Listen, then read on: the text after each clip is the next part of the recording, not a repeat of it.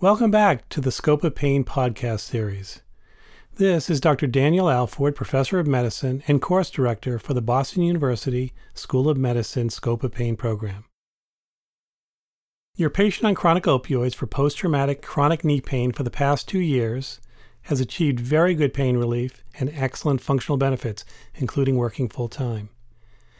At yesterday's visit, he denied illicit drug use, but his urine drug test returned positive for cocaine, along with his prescribed opioid. How will you assess this unexpected urine drug test result? What changes will you make to his treatment plan? And how will you communicate with the patient about this finding? You will note that I am referring to the urine result as unexpected, not using terms such as clean or dirty. We should not use this type of non clinical language as it serves to further stigmatize patients who have chronic pain or patients suffering from the disease of addiction. The rationale for requiring a urine drug test should always be discussed openly with patients. It's not about catching patients doing something wrong, but it's about assessing increased prescription opioid misuse risk, such as ongoing illicit drug use. Before I send a urine drug test, I always ask the patient Will I find something unexpected in your urine today?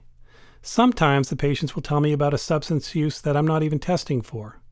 Remember, the goal for urine drug testing is to monitor that the patient is actually taking the medication you're prescribing and to continually assess for active illicit drug use, which will increase the risk of prescription opioid misuse. I'm often asked, How do you deal with a patient who's lied about their drug use? Like in our case.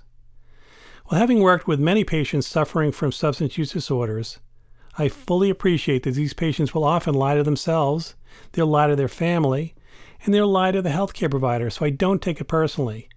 But this really reinforces the need to confirm the patient's reports, of substance use or not, with an objective measure like urine drug testing. When the result of a screening test, usually an immunoassay, is unexpected, like in this case, you want to make sure the result is valid and not a false positive. Because urine testing is complex, it's important to have a specialist, such as a toxicologist or a clinical pathologist in your lab, to advise you on determining if a urine result is actually expected or not, and if not, what the confirmatory or definitive test should be. If the test is confirmed cocaine positive, it means the patient has used cocaine at least once in the past 48 to 72 hours. It's not telling you more than that. That is, it's not diagnostic for a cocaine use disorder or addiction. You should discuss the unexpected urine drug test result non judgmentally by asking the patient, Your urine was positive for cocaine, and I'm concerned about how cocaine can cause health problems. Please tell me about your cocaine use. Then review the risk of taking illicit drugs like cocaine and offer to find the patient help if he agrees that his cocaine use is a problem. If he states that he'll stop his cocaine use, tell him that you'd like to see him back soon to assess how successful he's been or what challenges he's experienced with his plan to not use cocaine. I generally conclude by saying that due to this new information, I'll need to increase the level of monitoring for drug use with increased drug testing, and if illicit drug use continues, I really need to stop prescribing opioids because of the increased risk, despite the fact that he's achieving pain and functional benefits and we'll need to come up with non opioid alternatives to treat his pain.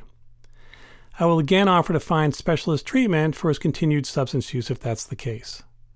I always ask the patient to repeat the change in treatment plan in their own words to ensure that it's well understood. How to interpret urine drug test results, communicate unexpected findings, and change the treatment plan are all addressed in detail in the Scope of Pain program. You're not alone in facing these challenging issues. Thanks for listening.